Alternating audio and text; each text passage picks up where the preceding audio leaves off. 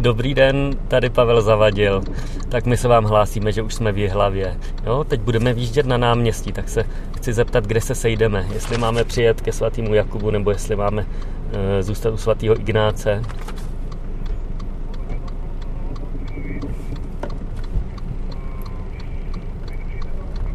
Určitě, určitě vydržíme, vydržíme, takže máme být u svatého Ignáce, jo?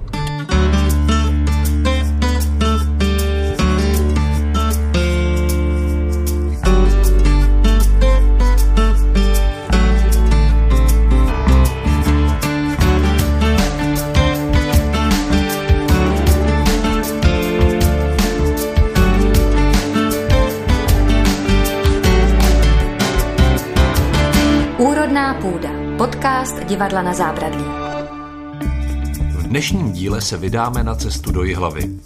Naším průvodcem bude historik a překladatel z latiny Pavel Zavadil. Navštívíme ostatky českého jezuity Augustina Strobacha, který zahynul při misi na Mariánských ostrovech. Jeho kosti byly převezeny zpět do Čech. A v loňském roce se stal hlavní postavou inscenace Kjempo Kebuli.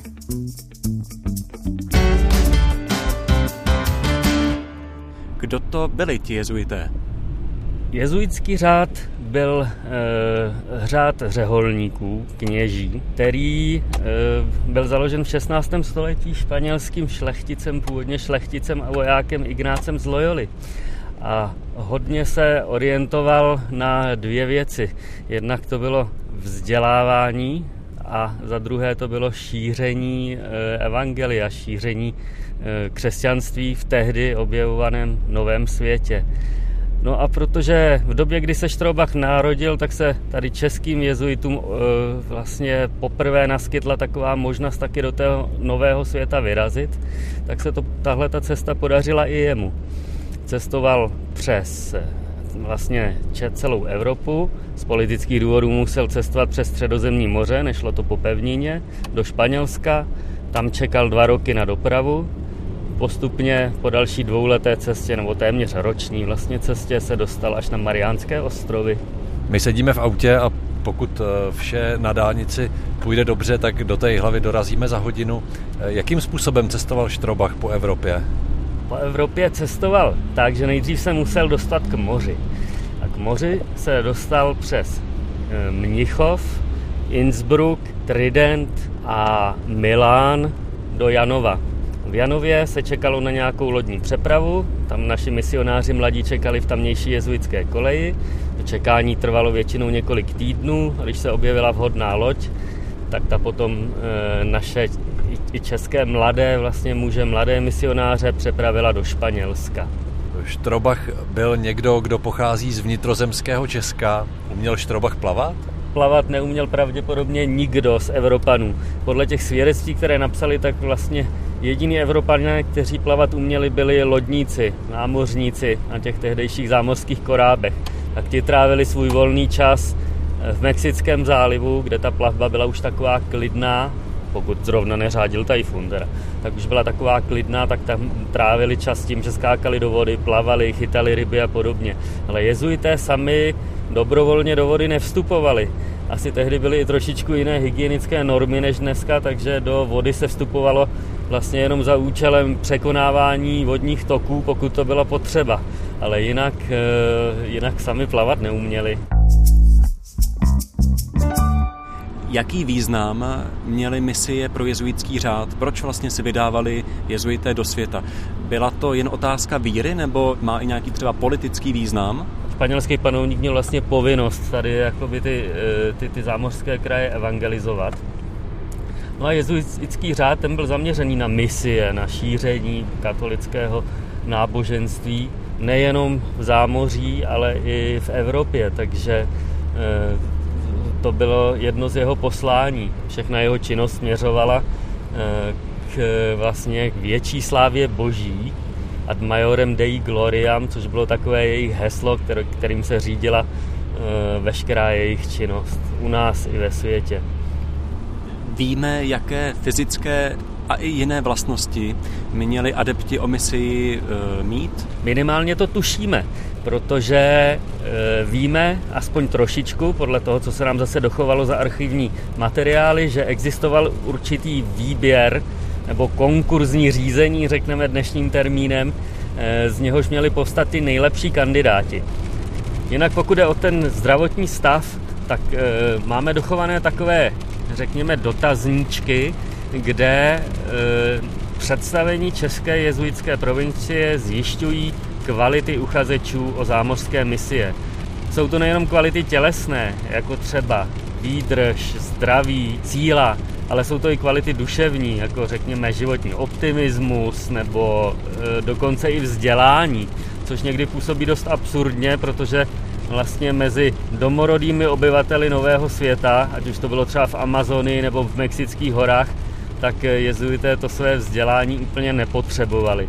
To bylo třeba vhodné pro misie v Indii nebo v Číně, které se odehrávaly na úrovni dvorů velmožů, případně i císařského dvora v Pekingu.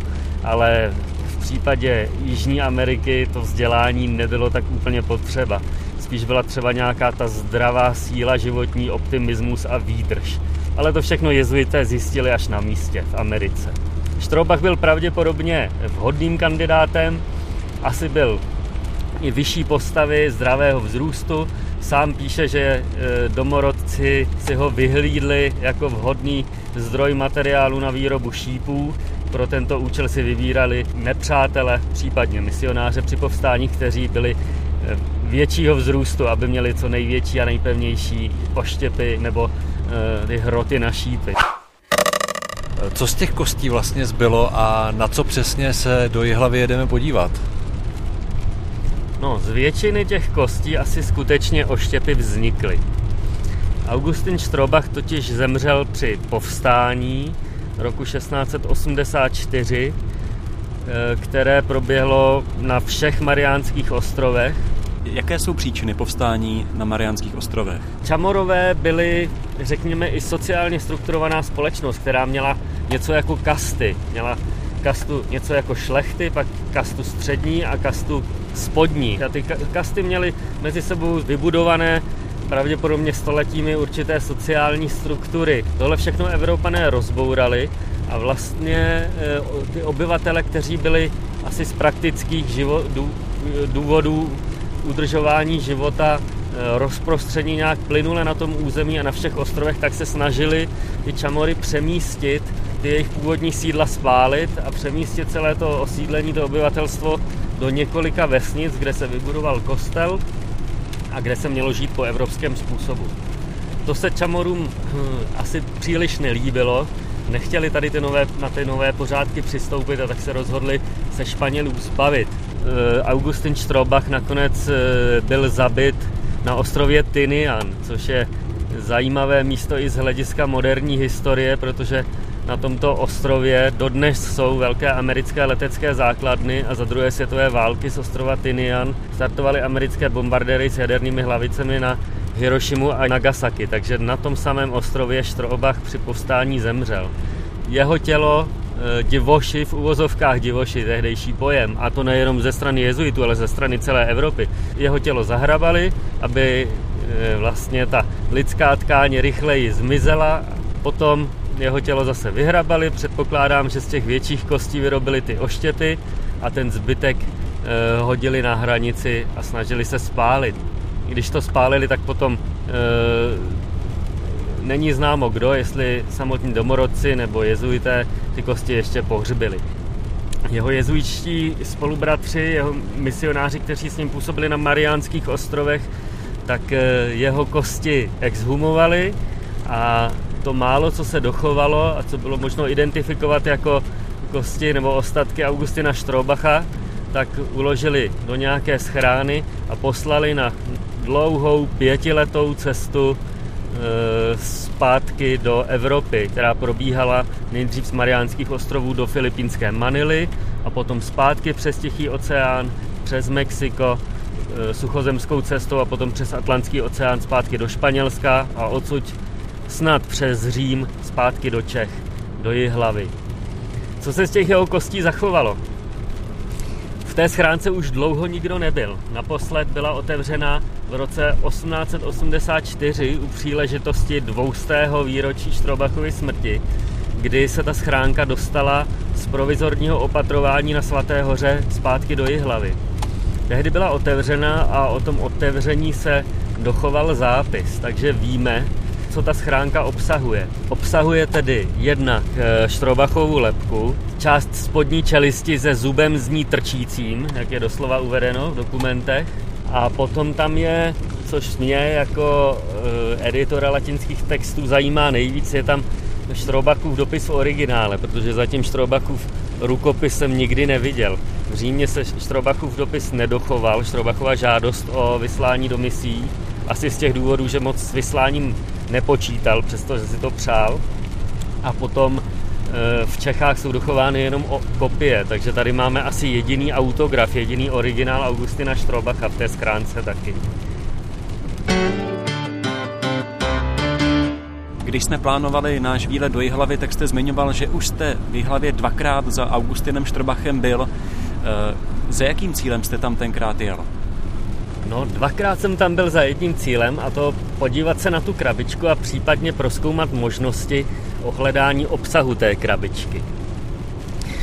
Mám takový dlouhodobý plán a projekt, jednou tu obsah té krabičky prozkoumat, ale samozřejmě je to historická památka, takže ta cesta nebude jednoduchá. Asi, asi by to byla nějaká větší akce. Uvidíme, třeba se to jednou povede a na ty ostatky se podíváme. Proč zrovna Strobachovy ostatky mají být uloženy a připomínat tak na jeho osud? V čem byl Strobach jiný než ostatní misionáři? Strobach je i ve svém literárním projevu opravdu jiný než ostatní. Je otázka, nakolik to je taková ta barokní, řekněme, divadelnost, teatralita, nakolik to je jako sebeprezentace a nakolik to je naprostá upřímnost. Abych řekl, že u toho Strobacha to opravdu upřímnost je, ale je to člověk neuvěřitelně pokorný, až s takovým sklonem ke sebepokořování, sebesnižování, sebelíčení jako vlastně toho nehodného. Je to osobnost neobyčejně taková pokorná, ale na druhou stranu taky hodně optimistická. Někteří jiní misionáři, a já se tomu vůbec nedivím, občas propadali prostě depresím, nebo v tehdejší terminologii propadali melancholii. Prostě byli smutní a nešťastní z toho, vlastně kam se dostali. Byli překvapení, jak to v novém světě vypadá, že to je vlastně otázka každodenního boje o život, o přežití, že e, v uvozovkách s těmi barbary je velice těžké pořízení, což opravdu jako i z dnešního hlediska leckdy bylo. Na druhou stranu chtěli z nich vychovat e, civilizované osoby evropského modelu a to nebylo jednoduché, takové, takový kulturní střet. Co se týče jeho osobnosti, máme svědectví vlastně už o jeho dětství v knize Emanuela de Boje. Já nevím, toto je na dnešní dobu, je to takový divný, ale v tehdejší době to bylo normální, ale součástí vlastně celého toho řekněme jezuitský mentality i duchovních cvičení svatého Ignáce je, řekněme, jakoby potlačování tělesnosti. Koneckonců jeden ze slibů jezuitského řádu, že ho slib čistoty, čili té sexuální čistoty, takže on už od malička jako konal nějaký věci zatěžující to tělo, různý půsty, různý cvičení, proto měl možná taky takovou dobrou kondici. Myslíte, že tohle je věc, která se v té době fakticky dělá, nebo je to stylizace té postavy, kterou vytváří Strobachův životopisec až později? Myslím si, že to je e, asi nějaká souhra obojího. Ta jeho knížka je opravdu občas taková až z dnešního hlediska černobílá. Taková, řekněme, na způsob e, souboje dobra ze zlem. Ale musíme si uvědomit, že tehdy asi celá doba byla taková trošičku černobílá. A jako zdaleka tak složitá, zamotaná, jako dneska nebyla. Jako byla v mnoha výkladech prostě mnohem jednodušší a otázka toho, co je dobře a co je zlé, byla mnohem jasnější. No. U svatého Jakuba by, bychom asi měli vyzvednout našeho průvodce. A kdo bude naším průvodcem v Jihlavě? Bude to správce zdejší farnosti, pater Marian, z řádu Premonstrátu. Abych tady už klidně zamířil, ale tady to nejde. Aha, to je právě jednosměrka. Jasně, no tak je, co to bude, když tak tam jde přijet spodem. Jo, tady to tady. No, tady bychom měli mít nalevo hradby. No nic, asi bude pomaličku čas zavolat našemu průvodcovi. Dobrý den, tady Pavel Zavadil. Tak my se vám hlásíme, že už jsme v Jihlavě. No, teď budeme výjíždět na náměstí, tak se chci zeptat, kde se sejdeme. Jestli máme přijet ke svatýmu Jakubu nebo ještě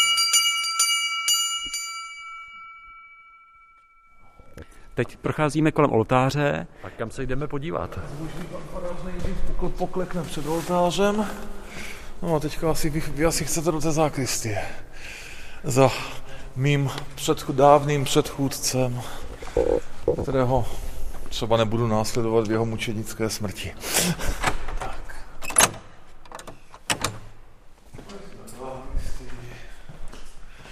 Zákristii, kde se páni faráři, případně ministranti připravují ke mši.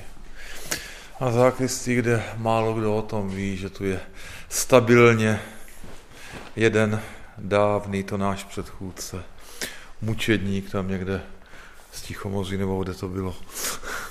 Takže ten je tam za tím křížem na mrchu. Mohli bychom teda na tu, na tu skřínku se podívat? Povyskočte si. Tak a v této máte napsané... Tady napsáno relikvie venerabilis patris Augustini Strobach. Tak, pan Zavadil teďko leze na skříni v zákristii. Patris Augustini Strobach Societatis Jesu Martyris šestnáct osmdesát čtyři. Ha, to jsem neřekl latinské, ale to nevadí. Zkrátka ostatky ctihodného otce Augustina Strobacha, mučedníka z Tovaryštva Ježíšova. To je skřínka, která byla do této podoby zavřena v tom roce osmnáct osmdesát čtyři, kdy byla přemístěna ze Svaté hory sem do Jihlavy, takže je zapečetěná ještě svatohorskou pečetí. Zkusíme se na to podívat. Něco jako Sakra Mons, tam tuším, Svatá hora. Tak tehdejší svatohorský rektor to takhle zapečetil, zašrouboval. No a vevnitř je skřínce, máme ten obsah, o kterém jsme mluvili. Takže ta osobnost toho misionáře, o kterém vaše divadelní představení, se nachází v téhle krabici. Takže tady máme zbytky našeho misionáře. Co jim říkáte? Tak je to bedínka taková, no. Petře, my teď vlastně stojíme před ostatky hlavní postavy z inscenace Kjempo Kebuli, na který jsme pracovali. Napadá ti nějaká otázka, kterou bys chtěl položit Augustinu Strobachovi? Já bych se ho asi zeptal, jestli by tam jel znova, kdyby věděl, jak to dopadne. Tak se můžeme zkusit zeptat.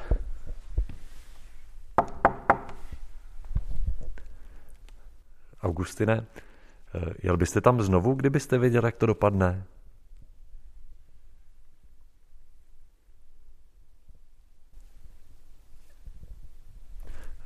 Augustin neodpovídá, tak se můžeme zeptat pana faráře, kdybyste byl na místě Augustina Strobacha, třeba i s vědomím toho, jak to s ním dopadne, podstoupil byste takovou cestu? Tak ono se to z mé pozice, když stojím tady, v Jihlavě snadno říká. Normálně, normálně bych měl odpovědět, samozřejmě. Určitě bych tam jel zase znovu, i s tím vědomím. Takhle jednali všichni mučedníci, věřím, že on tak, takové odhodlání taky měl. Ale říkám, je to snadné to říkat odsaď. A připadáte si někdy zde v Jihlavě jako misionář na Mariánských ostrovech? No, myslím, člověk je misionářem velmi často, i v těch našich končinách, protože se člověk pohybuje mezi nevěřícíma lidma, kterým říká něco, čemu, o čem, čemu vů, o, oni vůbec nerozumí nebo mají zkreslené představy. Těžko říct. A je nějaké místo, kam byste chtěl jet na misi? Je fakt, že mě jako kluka vždycky, vždycky lákala ta Amerika. Ale je fakt, že spíš Vinetů, Olčetrhent, Indiáni. Tak za nějakýma Indiánama bych jel. Můj oblíbený Karel Máj, alias Olčetrhent, alias Karabennemsi. On byl taky velkým misionářem. Všude, kde byl, tak propagoval křesťanství a křesťanskou víru, takže jeho bych následoval. A, a je fakt, že teďka i v souvislosti s tím Augustinem Strobachem, který je tady, my tady se chystáme tenhle kostel celý opravovat. Máme na to teďka přislíbené, ještě to není stoprocentně, ale už skoro, norské fondy, nějaké, nějakou dotaci. Ale je fakt, že do toho projektu jsme zakomponovali i to, že když to je spojené s tím misionářem, tak protože peníze dostaneme tam ze severu, takže pojedu na Island prozkoumat, jak tam působí misionáři. Ono tam totiž působí hodně kněží, především z ciziny. Je tam i jeden bývalý jihlavský farář, který tam v současnosti působí, takže já pojedu na Island zdokumentovat působení misionářů na Islandu a pak tady v tomhle kostele uděláme o tom výstavu. Mě ještě hrozně zaujalo, jak jste mluvil o té misijní činnosti tady v Jihlavě každodenní. Můžete popsat nějaké situace, které to jsou, s kterými se zde setkáváte? No, já jsem tady v Jihlavě asi rok a půl, jo, takže ono toho není, není až tolik. Ale je fakt, že když chodím třeba pravidelně do, nemo, do nemocnice, no, tak tam člověk spíš povzbuzuje opravdu, a já chodím na oddělení paliativní, to znamená umírající, takže tam se lidi otvírají nějak úplně, úplně, úplně jinak než v běžném životě. šestnáct let jsem byl ve Znojmě, než jsem přišel sem. No a tam jsem byl ve styku s lidma nejenom v kostele, ale i při takových různých vinařských, lidových akcích, slavnostech, zarážení hory, vinařská koleda a podobně. Člověk s nima prožíval tady tyhle věci, prožíval to s nima i ve, ve sklípcích. A tam to byly takové i příjemné, i zajímavé misie.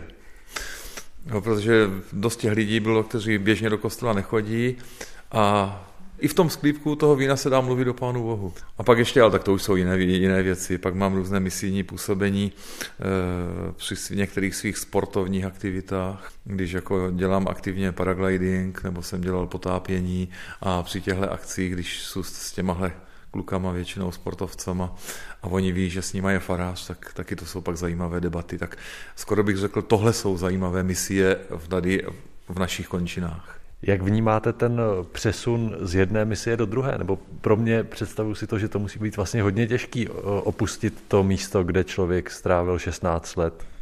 Ach. Máte pravdu, protože za těch šestnáct let jsem tam dost zakořenil a dost i člověk těžce některé, některé lidi opouštěl a s tím, že to předává někomu, o, o, o kom nevím, jak bude v tom pokračovat. Vím, vím, že bude mít třeba zase jiný styl, některé věci, které bych já ještě nějak dělal, on, on bude dělat jinak. Takže to jako na jednu stranu lidský je fakt, na druhou stranu se s tím počítá. Prostě s tím počítám, že kdykoliv můžu jít dál, nerozhoduji o tom já, rozhoduji o tom mý představení, kteří mohou přihlédnout k mým názorům, můžu s nimi o tom podebatovat, ale nakonec stejně, stejně prostě půjdu, protože nějakou poslušnost jsem sliboval. Poslušnost, což je jedna ze základních věcí i u jezuitů. A tady, jak jsem mluvil, že jsem inspirovaný Karlem Májem a Olčetrhentem, momentálně mě zvoní mobil, někdo mě, někdo mě volá. Nějaký rudý bratr.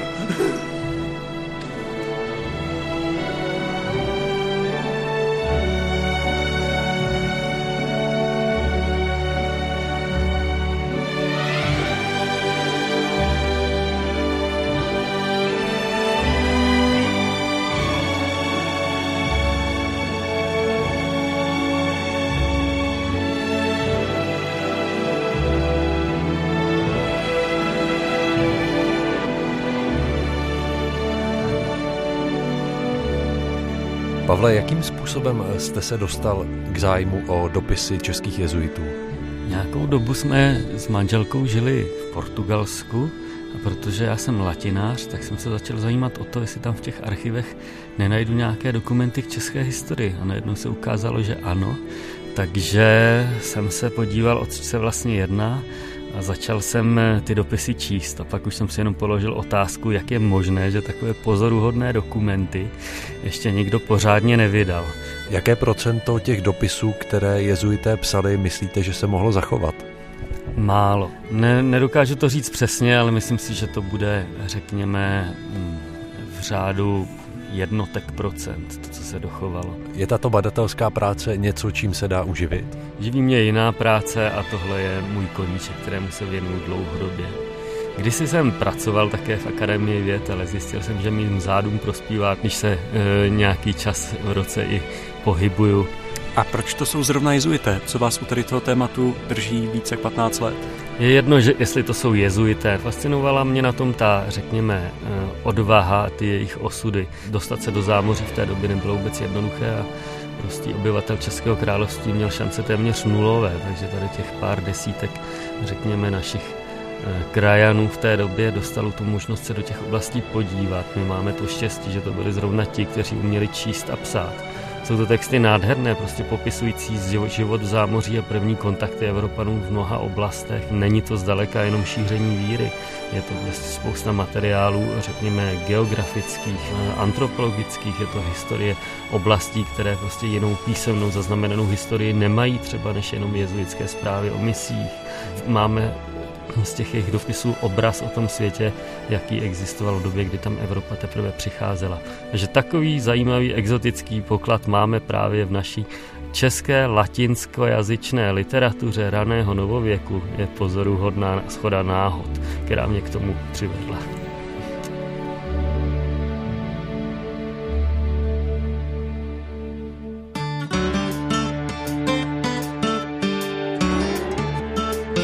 Poslouchali jste Úrodnou půdu. Stávej se mínko holalka, bude z tebe fialka.